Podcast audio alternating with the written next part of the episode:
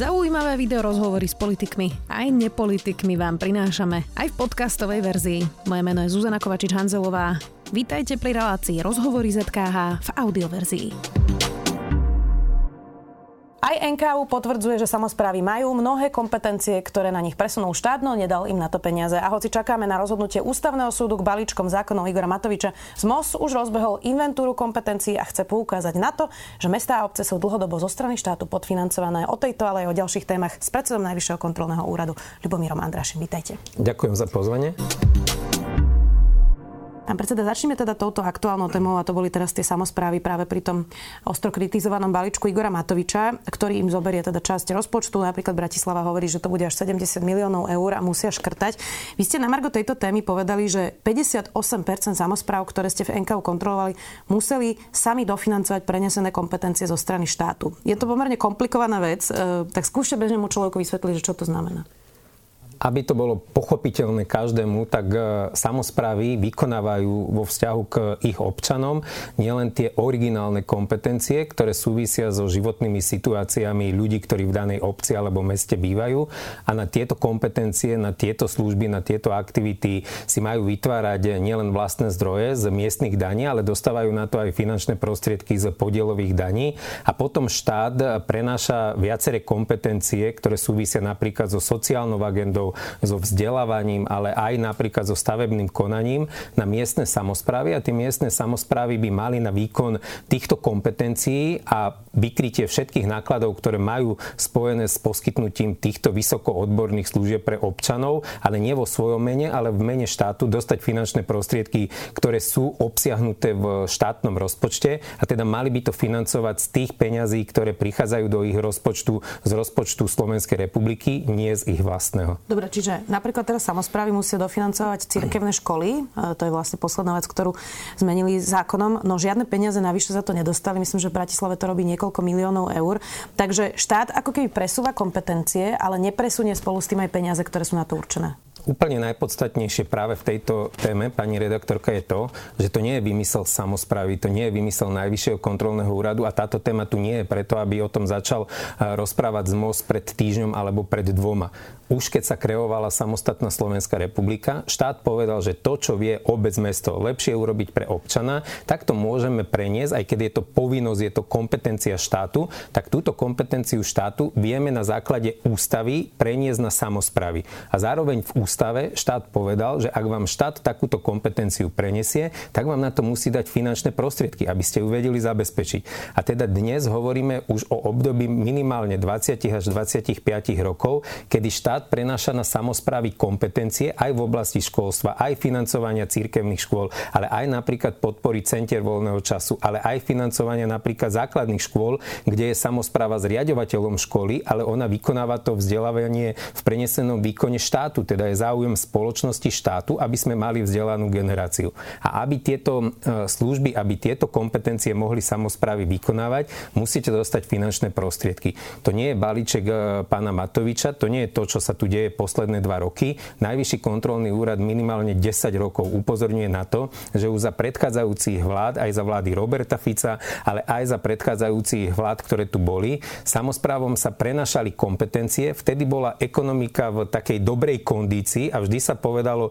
však samozprávy dostanete viac finančných prostriedkov z podielových daní, tak to vyfinancujte. Ale to takto nemôže byť. Podielové dane sú na to, aby samozprávy plnili tie povinnosti, ktoré sú ich originálnymi. Všetko to, čo štát dá samozprávam, aby v mene štátu to oni vykonali vo vzťahu k občanovi, to si musí štát aj zaplatiť. Ak si objedna službu, ak si objedna agendu, ktorú vykonáva samozpráva v jeho mene, tak mu tej samozpráve to musí aj zaplatiť. To, čo robí teraz MOS, akýsi audit práve týchto kompetencií, ktorých chcú podať na ústavný súd, to je riešenie tejto situácie? Myslím si osobne, že nie, pretože to je tak, ako keby ste urobili z capa záhradníka. Proste ZMOZ má nejaký pohľad na to, čo sa deje v obciach, mestách. Presne týmto spôsobom dostal do slepej uličky z most bývalý premiér eh, Robert Fico, keď vyzval a podal pomocnú ruku z MOSu a povedal, tak urobte si audit kompetencií, navrhnite reformu územnej miestnej samozprávy, tak ako sa na to pozeráte vy. Proste ZMOS a starostovia primátori, samozprávy majú byť partnerom štátu pre túto agendu. Túto agendu nemôže garantovať Združenie miest a obci Slovenska. Štát prostredníctvom ministerstva vnútra, ministerstva financí, prostredníctvom možno aj splnomocnenca má mať takýto audit, má mať presne napočítané, čo je potrebné poskytnúť samozpráve, aby samozpráva zamestnala kvalifikovaných zamestnancov, ktorí budú viesť stavebné a územné konanie v mene štátu. Ale to jedna samozpráva, ktorá má tisíc obyvateľov, vám povie, potrebujem troch zamestnancov a na nich potrebujem 30 tisíc. Bratislava vám povie, potrebujem 70 zamestnancov a na nich potrebujem 350 tisíc. Teda túto vec podľa mňa nemôžeme prenášať na toho, koho sa to bezprostredne dotýka. Túto agendu má mať v pôsobnosti ústredný orgán štátu, či už je to ministerstvo vnútra, alebo je to úrad vlády, alebo ministerstvo financí a štát prostredníctvom svojich inštitúcií musí povedať, ako budeme pokračovať pokračovať ďalej v reforme verejnej správy, nie ZMOS. Rozumiem. Poďme aj na ďalšie témy, ktoré sa týkajú NKU. Dodávateľia časti e, portálu Slovensko.sk, Svan a Globaltel zažalovali váš úrad, ktorý v kontrole skonštatoval, že časť toho jedného modelu bola, e, modulu bola predražená. Bez toho, aby sme teda diváka zaťažovali tými technikáliami toho, že aký modul, kedy a ako, to až tak nie je podstatné, tak naozaj Pán predseda, niekto v tejto krajine rozporuje, že Slovensko.sk je predražené? Vidíte, že áno. Vidíte, že áno a rozporujú to tí, ktorí takýto predražený projekt mali Slovenskej republike poskytnúť.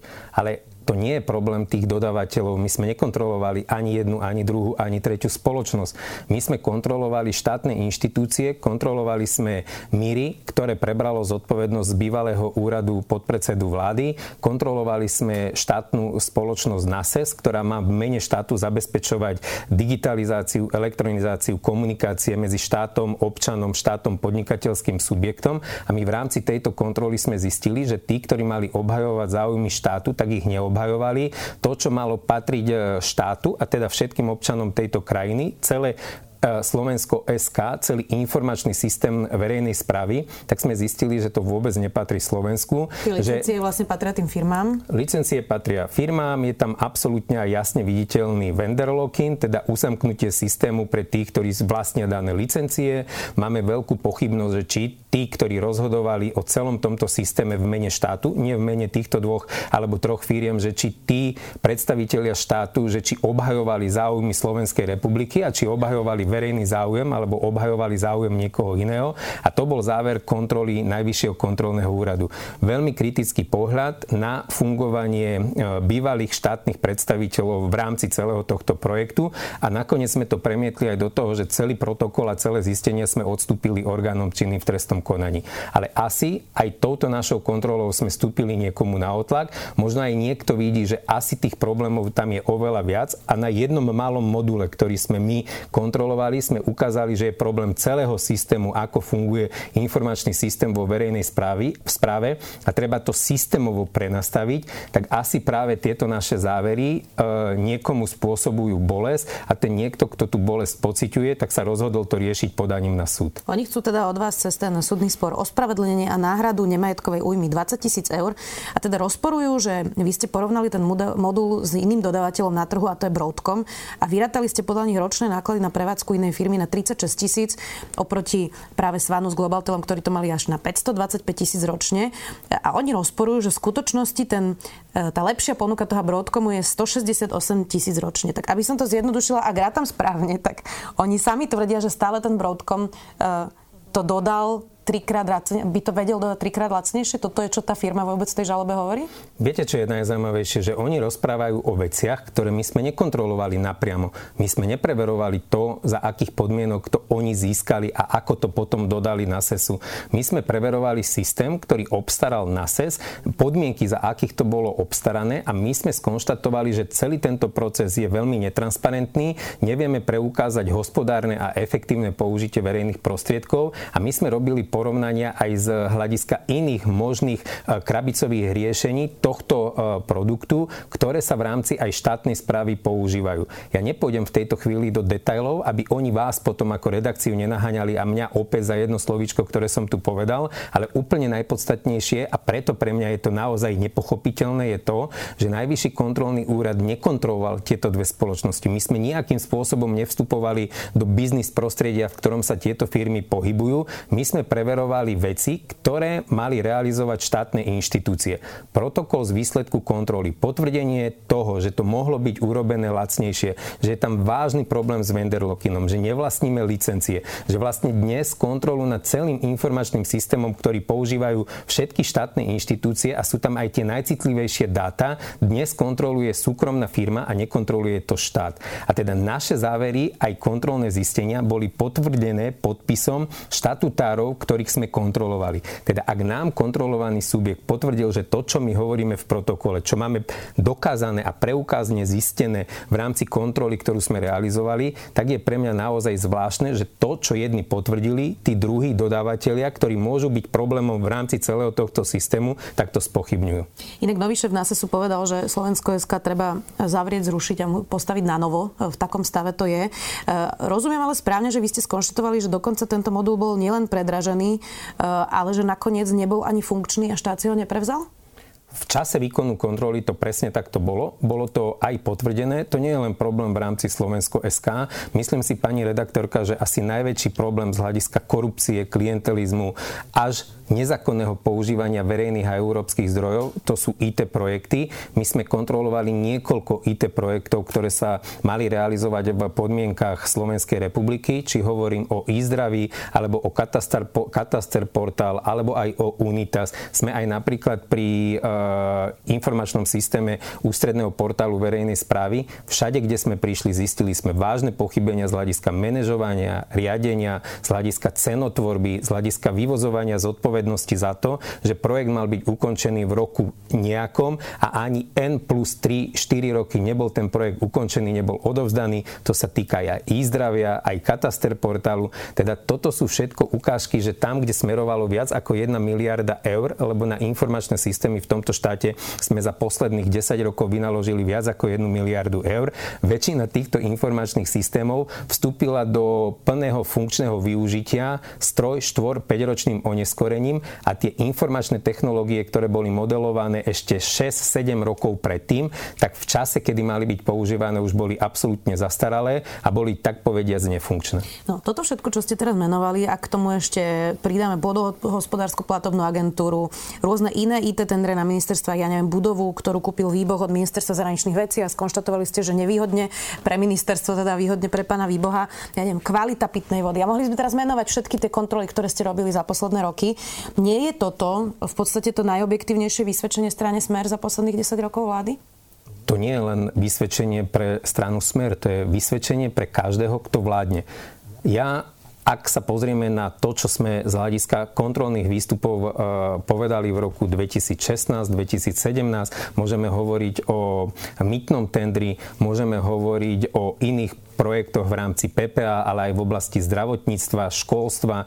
Ak sme hovorili na začiatku o presúvaní kompetencií, povinností pre samozprávy bez finančného krytia. To je ukážka toho, ako sa v čase, kedy bol dobrý ekonomický rast a kedy sme mali vytvárať finančné prostriedky preto, aby sme ich mohli použiť aj v takých krízových časoch, ako máme dnes po covide alebo z dôsledku vojny na Ukrajine, tak toto je naozaj výsledok tých, ktorí rozhodovali o verejných politikách v minulosti.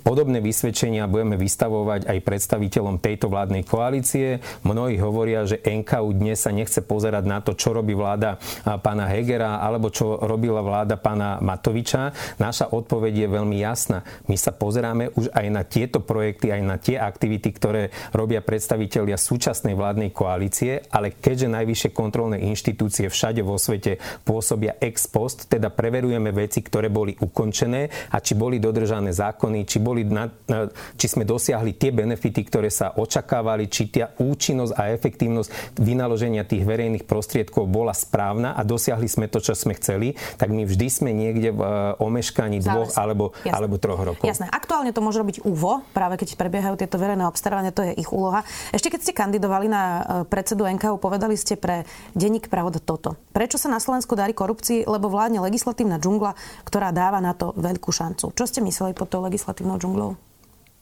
Asi by sme museli mať samostatnú reláciu, aby som presne zadefinoval to, čo vnímam ja pod legislatívnou džunglou, ale keďže sme obmedzení aj časovo, poviem možno dve alebo tri konkrétne veci, ktoré v tejto chvíli mám na mysli. Prvá veľmi dôležitá vec, v parlamente sa predkladajú novely zákonov zo dňa na deň, z mesiaca na mesiac, predkladajú ich poslanci bez akéhokoľvek vyčíslenia dopadov na fungovanie toho alebo iného ústredného orgánu štátu. Vstupujeme poslaneckými návrhmi do systémových, e, do procesných vecí, o ktorých, e, tak povediac, nemajú ani predstavu. A práve vďaka takémuto poslanecky, vďaka takýmto poslaneckým iniciatívam nastáva takáto legislatívna džungla. Druhá legislatívna džungla, alebo prečo som to povedal, súvisí aj s legislatívnymi skratenými konaniami. Predkladáme zákony, novely zákonov podľa toho, ako rýchlo to len z hľadiska verejnomienkového, marketingového musíme urobiť, bez ohľadu na to, aby sme mali dôkladne zvážené to, že či to máme máme dobre rozpočtovo kryté, či na to máme verejné prostriedky, že či nesme viazaní aj inými povinnosťami, ktoré vyplývajú Slovenskej republike, napríklad aj z členstva v Európskej únii. A posledná možno poznámka práve k legislatívnej džungli je to, že ak schválime zákon, ešte ani ne, zaschol e, atrament z pera pani prezidentky, keď podpísala tento zákon spoločne s premiérom a predsedom parlamentu a už máme v parlamente novelu, ktorou novelizujeme tretí, štvrtý alebo piatý článok e, legislatívy, ktoré ešte ani nevstúpila do účinnosti. A práve preto je tu legislatívna džungla, preto je tu legislatívna neistota, preto mnohí ľudia, ktorí nestíhajú sledovať, ako rýchlo sa menia zákony, ak vám vyjde v zbierke zákonov e, novelizácia, že vy zákonom napríklad o teraz hovorím príklad o vzdelávaní, novelizujete zákon o verejnom obstarávaní, ani nikoho nenapadne z toho, kto pôsobí v praxi, aby sa pozrel do zákona o vzdelávaní, že akým spôsobom sa napríklad znovelizovali paragrafy zákona o verejnom obstarávaní. A toto všetko, tento legislatívny chaos, vyvoláva legislatívnu džunglu. A táto legislatívna džungla potom je tým najlepším priestorom pre tých, ktorí potrebujú využívať kamarátske vzťahy, ktorí chcú obchádzať zákony a ktorí chcú obchádzať princípy transparentnosti. Inak táto nepriama novelizácia to nie je novinka, ono sa to deje už roky. Už keď sme pri tej politike, vy ste boli v minulosti politike, pohybujete sa dlho medzi politikmi. Je to teraz horšie? Určite áno.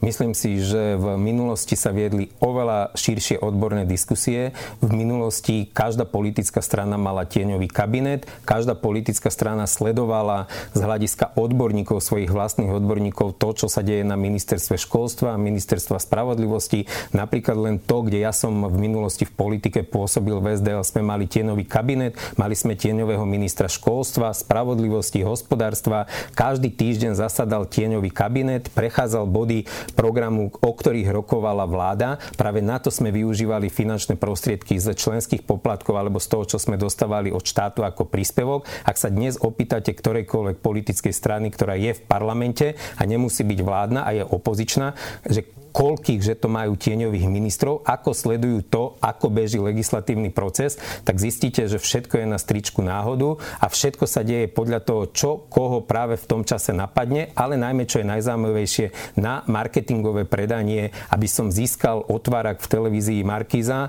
alebo napríklad v denníku Nový čas.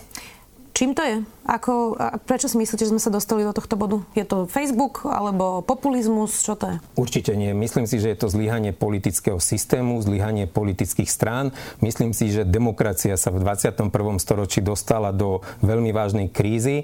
Nemyslím tým len slovenskú politickú scénu, myslím tým aj celú európsku. Odišli štandardné politické strany. Na politickú scénu sa dostávajú tí, ktorí vedia najlepšie zaujať, ktorí vedia sa najlepšie predať s jedným alebo s dvoma problémami problémami a potom tí, ktorí vedia najlepšie tieto svoje pohľady odkomunikovať a odprezentovať, tí získavajú mandáty a tí potom rozhodujú o smerovaní krajiny, ale ich predstava o tom, čo treba robiť z hľadiska systému v oblasti školstva, v oblasti zdravotníctva, v oblasti rozvoja vidieka, tak títo ľudia, ktorí sa tam aj vďaka takýmto veľmi jednoduchým posolstvám dostali, tak nemajú o tom vôbec predstavu a tie strany, ktoré dnes vládnu a sú v parlamente, nemajú ani mozgový trast na to, aby vedeli odborne kvalifikovane komunikovať a oponovať či už ministrovi financií, ministrovi zdravotníctva alebo ministrovi obrany.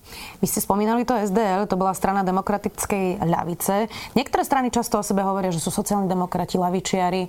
Vidíte nejakú skutočne lavicovú stranu na politickom spektre? Dnes určite nie a ja to hovorím dlhodobo, že aj Smer má len v názve, že sú sociálni demokrati, lebo by sa úplne inak museli postaviť k vojne na Ukrajine, úplne inak by sa museli postaviť k téme registrovaného partnerstva, úplne inak by sa museli postaviť k právam žien alebo k obhajové práv dieťaťa. Teda tie kľúčové témy, ktorými žije moderná sociálna demokracia, sú pre slovenské politické strany tak povediať tabu a preto nemôžeme o nich hovoriť, že sú sociálno-demokratické. Viete, čo na to Robert Fico hovorí, že oni sú rurálna sociálna demokracia? Viete, vždy viete vymyslieť akýkoľvek názov, vždy sa viete nejako z toho vytočiť a politici, ktorí podstupujú komunikačné marketingové školenia, tak sú tam práve učení tomu, ako vyskočiť z veľmi nepríjemnej otázky. Možno napríklad tým, že povedia takýto zaujímavý názov, že je rurálna. Chcel by som sa ich potom ale opýtať, akým spôsobom podporovali napríklad miestne samozprávy, ako podporovali to, aby samozprávy nekrvácali na to, že nedostávajú peniaze na prevádzku škôl, škôlok alebo alebo sociálnych zariadení pre seniorov. Ako vlastne berieme inštitúcie ako je NKU? Ako vážne berú napríklad aj politici takú ombudsmanku? Lebo to sú teda úrady, ktoré upozorňujú na prešlapy štátu. Vidíme neúctu už rovno v parlamente, keď sa predkladajú výročné správy, tak tam sedia traja poslanci.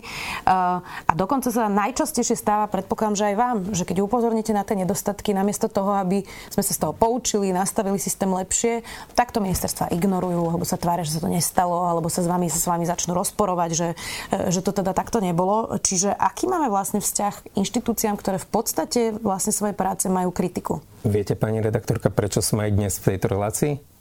Práve presne preto, aby sme mali väčšiu vážnosť, aby nás politici brali vážnejšie, lebo dnes sa politici boja asi len médií. Boja sa toho, že nahlas poviete, že robia niečo zlé, že urobili chybné rozhodnutia a aj preto sme museli úplne zmeniť našu komunikačnú stratégiu. Musíme byť oveľa viac otvorení, musíme oveľa viac hovoriť o našich zisteniach.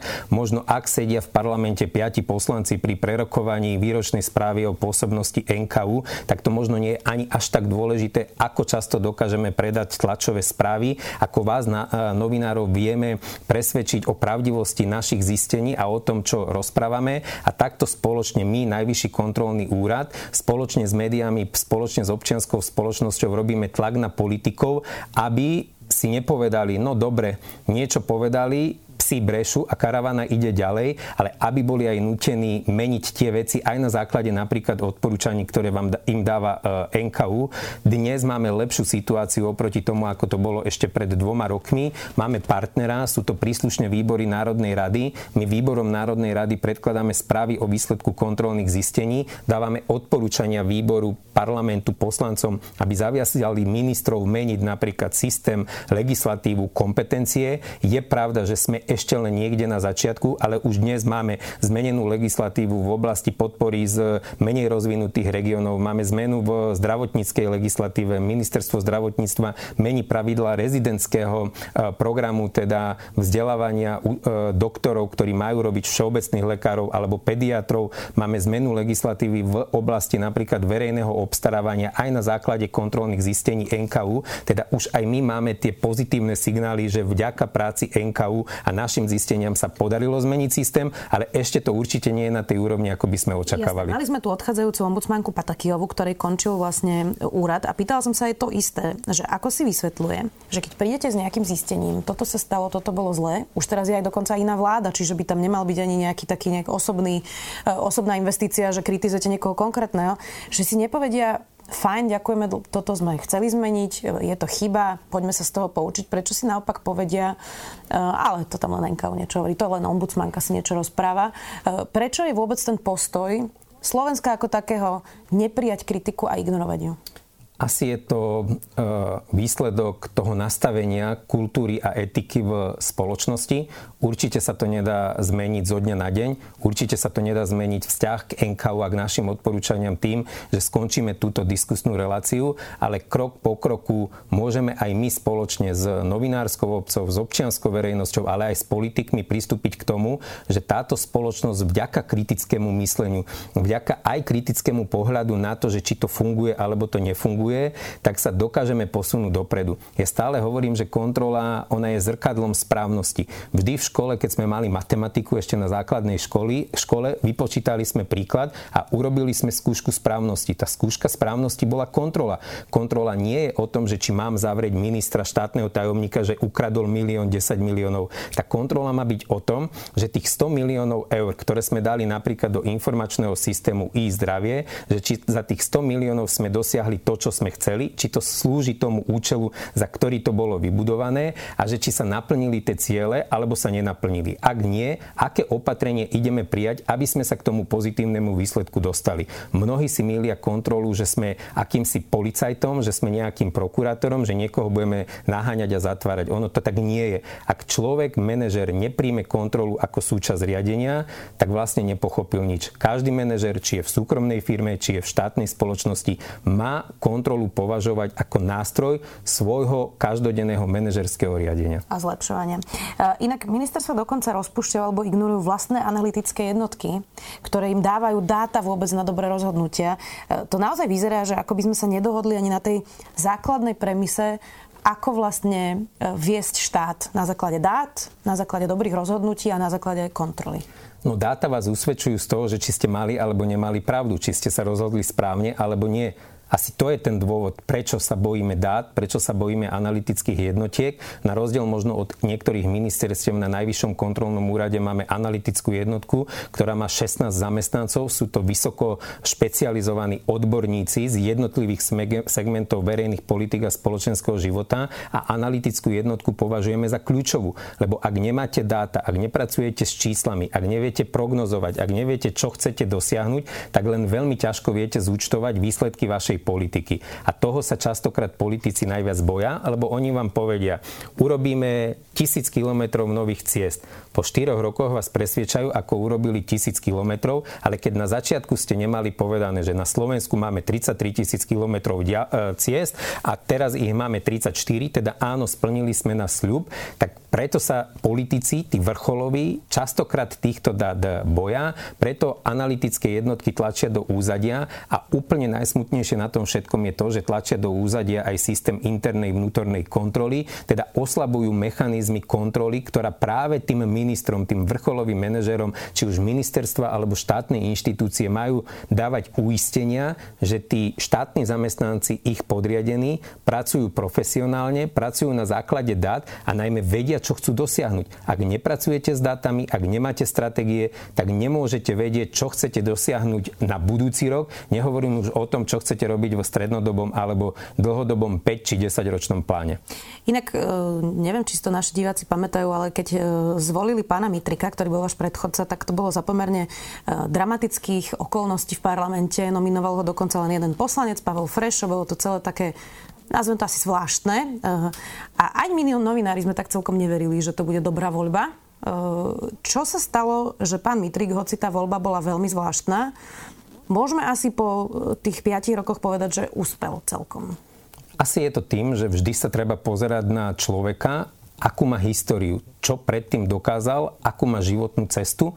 Pôsobil predtým vo vysokých pozíciách v súkromnej sfére, v, v nadružstve, pôsobil v pozícii miestnej samozprávy, mal skúsenosti z vrcholovej politiky a mal charakter. A dostal sa do pozície predsedu Najvyššieho kontrolného úradu a možno vtedy tí, ktorí si mysleli, že zvolíme Karola Mitrika a nejakým spôsobom ho budeme ohýbať, zrazu zistili, že Karol Mitrik napriek svojej výške a napriek svojej váhe je človek, ktorý má pevné základy, má chrbtovú kosť a nenechal sa ohýbať a 7 rokov kolegom na NKU hovoril, priatelia, vy ste tí, ktorí musíte držať rovnú cestu. Vy ste svedomím národa a my máme povinnosť tejto spoločnosti náhlas povedať, čo politici častokrát neradi počúvajú. Či nám to funguje, či to ide tak, ako si predstavujeme, alebo či v rozhodnutiach politikov sú aj chyby. My nemôžeme vstupovať do procesu, aby politická strana vláda rozhodla, že či budú alebo nebudú môcť seniory cestovať vlakom zadarmo.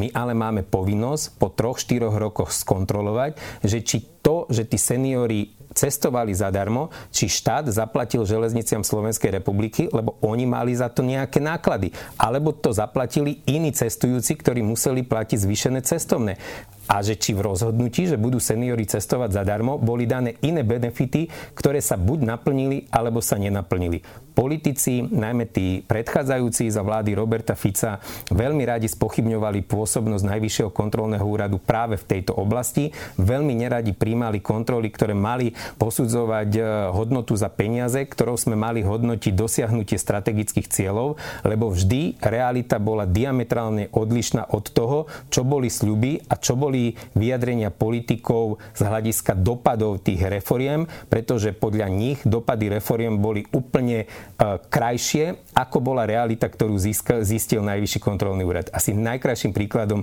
je reforma ESO, kde sme sa pýtali vtedy ministra vnútra a pán minister, prosím vás, povedzte nám, aké konkrétne číslo, aké konkrétne výsledky sme touto reformou mali dosiahnuť. Odpoveď bola, my žiadne takéto dáta sme nemali, to bolo politické rozhodnutie, my sme politicky rozhodli a všetko, čo je dnes, je podľa nás oveľa lepšie, ako bolo to, čo bolo predtým. Takže také pocitové, rozumiem. Uh, inak, ak sa nemýlim, kľudne ma opravte, uh, vás, za vás hlasovali aj niektorí extrémisti, je tak? Ja vám neviem povedať, že kto... Viete, o niektorých politikoch mám predstavu, že, sú, sú extrémisti, ktorí, ktorí môžu byť z hľadiska myšlienkového niekde úplne inde, dobre, ako dobre. som ja. Asi viete, koho myslím. Extrémisti sú buď to DLSNS alebo Republika. Ako si vysvetľujete, že vás hlas, za vás hlasovali, keď ste naozaj lavičiar a hovoríte o tom aj otvorene a dlho? Asi sa pozerali na prácu, ktorú som e, odviedol na Najvyššom kontrolnom úrade aj za pôsobenia vtedy e, predsedu Karola Mitrika a z tých alternatív, ktoré mali k dispozícii a majú možnosť hlasovať aj oni za predsedu NKU, sa rozhodli dať ten hlas a dôveru voči mojej osobe. Ako ste sa pri tom cítili, keď ste dostali tieto hlasy? Viete čo, cítil som sa ja pozitívne v tom, že som získal dôveru vo voľbe predsedu NKU. Nevnímal som, že či je to už 75 alebo 65 hlasov, či je to možno o tých 10 hlasov tých extrémistov viac alebo menej. A čo ja hovorím mojim kolegom na Najvyššom kontrolnom úrade, tá voľba nebola o mne, nebola o mojom mene Lubomír Andráši, ale bola o tom, čo najvyšší kontrolný úrad za ostatných 7 rokov dokázal. Ak by sme neprešli tú pozitívnu zmenu, ak by sme nedosahovali výsledky, ktoré sme dosahovali v posledných 3-4 rokov, tak určite, či by volili sa mňa tí alebo tí, hlasovali tí alebo druhí, tak určite by som nikdy nebol zvolený za predsedu Najvyššieho kontrolného úradu. Teda asi tú voľbu vnímam nie ako osobnú voľbu, ale ako voľbu v prospech toho smerovania NKU, aké sme, akú sme nastavili spoločne s Karolom Mitrikom. Posledná otázka pán Andraši. Um, nechcem niekedy prepadať mizérii, ale občas sa zdá, že z tých kontrol sa vlastne točíme stále do kruhu. Že je to stále rovnaký scenár, nehospodárne, mohlo to byť lacnejšie, zle nastavené vôbec parametre, že tam proste mohol byť nejaký zlý zámer, lebo to vysvetľuje potom všetky tie ostatné otázky. Uh, že vlastne vaše kontroly ako keby dokola ukazujú, že sa veľmi nehybeme lepšie v tom, ako lepšie nastaviť systém a lepšie ho manažovať. Alebo som príliš pesimistická? Nie, Myslím si, že mnohí ľudia majú takýto pocit. Mnohí moji kolegovia kontrolóri mali pocit, že práca na NKU ich síce naplňa, ale nevidia bodku. Nevidia to, že by po dvoch, troch rokoch, kedy kontrolujeme vnútorné kontrolné systémy, dávame odporúčania a stále sa nemení legislatíva. Asi treba byť trošku trpezlivý, asi treba aj novú kultúru do politického rozhodovania na úrovni parlamentu, ale myslím si, že kým tu máme také inštitúcie, ako je Najvyšší kontrolný úrad, ako je úvo, ako je ombudsmanka, ako sú všetky tie kontrolné mechanizmy, ktoré si štát vytvoril. Ak tieto inštitúcie s ich vedeniami nebudú skepticky, ak nepodľahnú negativizmu a budú veľmi otvorene kričať a hovoriť o problémoch, ktoré v spoločnosti sú, tak ja verím, že sa nájdu aj tí, ktorí na to budú reagovať a budú meniť legislatívu. Ja mám x príkladov, o ktorých sme tu aj dnes hovorili, kde sa to podarilo, ale viem vám povedať ďalších x príkladov aj ich viac, kde sa to nepodarilo. Preto v rámci Najvyššieho kontrolného úradu sme prijali záver z hľadiska strategického smerovania nášho úradu, že najbližšie 3 roky budeme mať špecifické oblasti, ktorým sa budeme permanentne venovať a permanentne budeme kričať, ak tam nebudeme vidieť zlepšenia.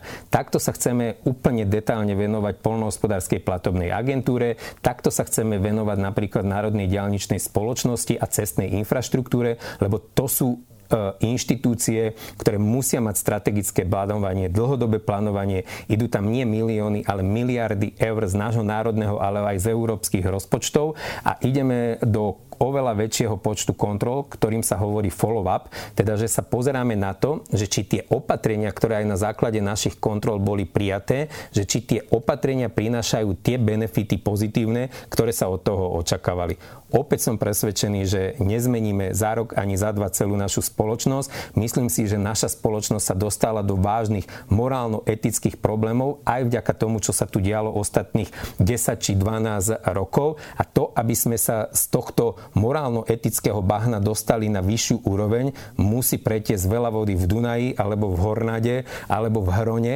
aby sme si mohli povedať, že podarilo sa nám to. Ak budeme sedieť v podobnej diskusii o 5 rokov, tak verím, že budeme môcť skonštatovať, že sa nám to aj vďaka vám podarilo. Tak budeme to samozrejme sledovať. My sa na záver Janka pravidelne pýtame aj politikov, ostatne veď to je naša práca. Ďakujem veľmi pekne, že ste si našli čas.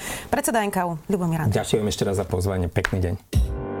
Počúvali ste podcastovú verziu relácie Rozhovory ZKH. Už tradične nás nájdete na streamovacích službách, vo vašich domácich asistentoch, na Sme.sk, v sekcii Sme video a samozrejme aj na našom YouTube kanáli Denníka Sme. Ďakujeme. Som Jana Maťková a v denníku SME pripravujem spolu s mojimi kolegyňami a kolegami denný podcast Dobré ráno. Prinášame aktuálne témy, ktoré hýbu Slovenskom, ale aj zahraničím. Venujeme sa politike, ekonomike, zdravotníctvu, spravodlivosti, vede či technológiám. Proste témam, ktoré nás dennodenne ovplyvňujú a o ktorých chceme vedieť viac. Podcast Dobré ráno ako vašu dennú informačnú výbavu nájdete vo vašej podcastovej aplikácii alebo na podcasty.sme.sk. HSK.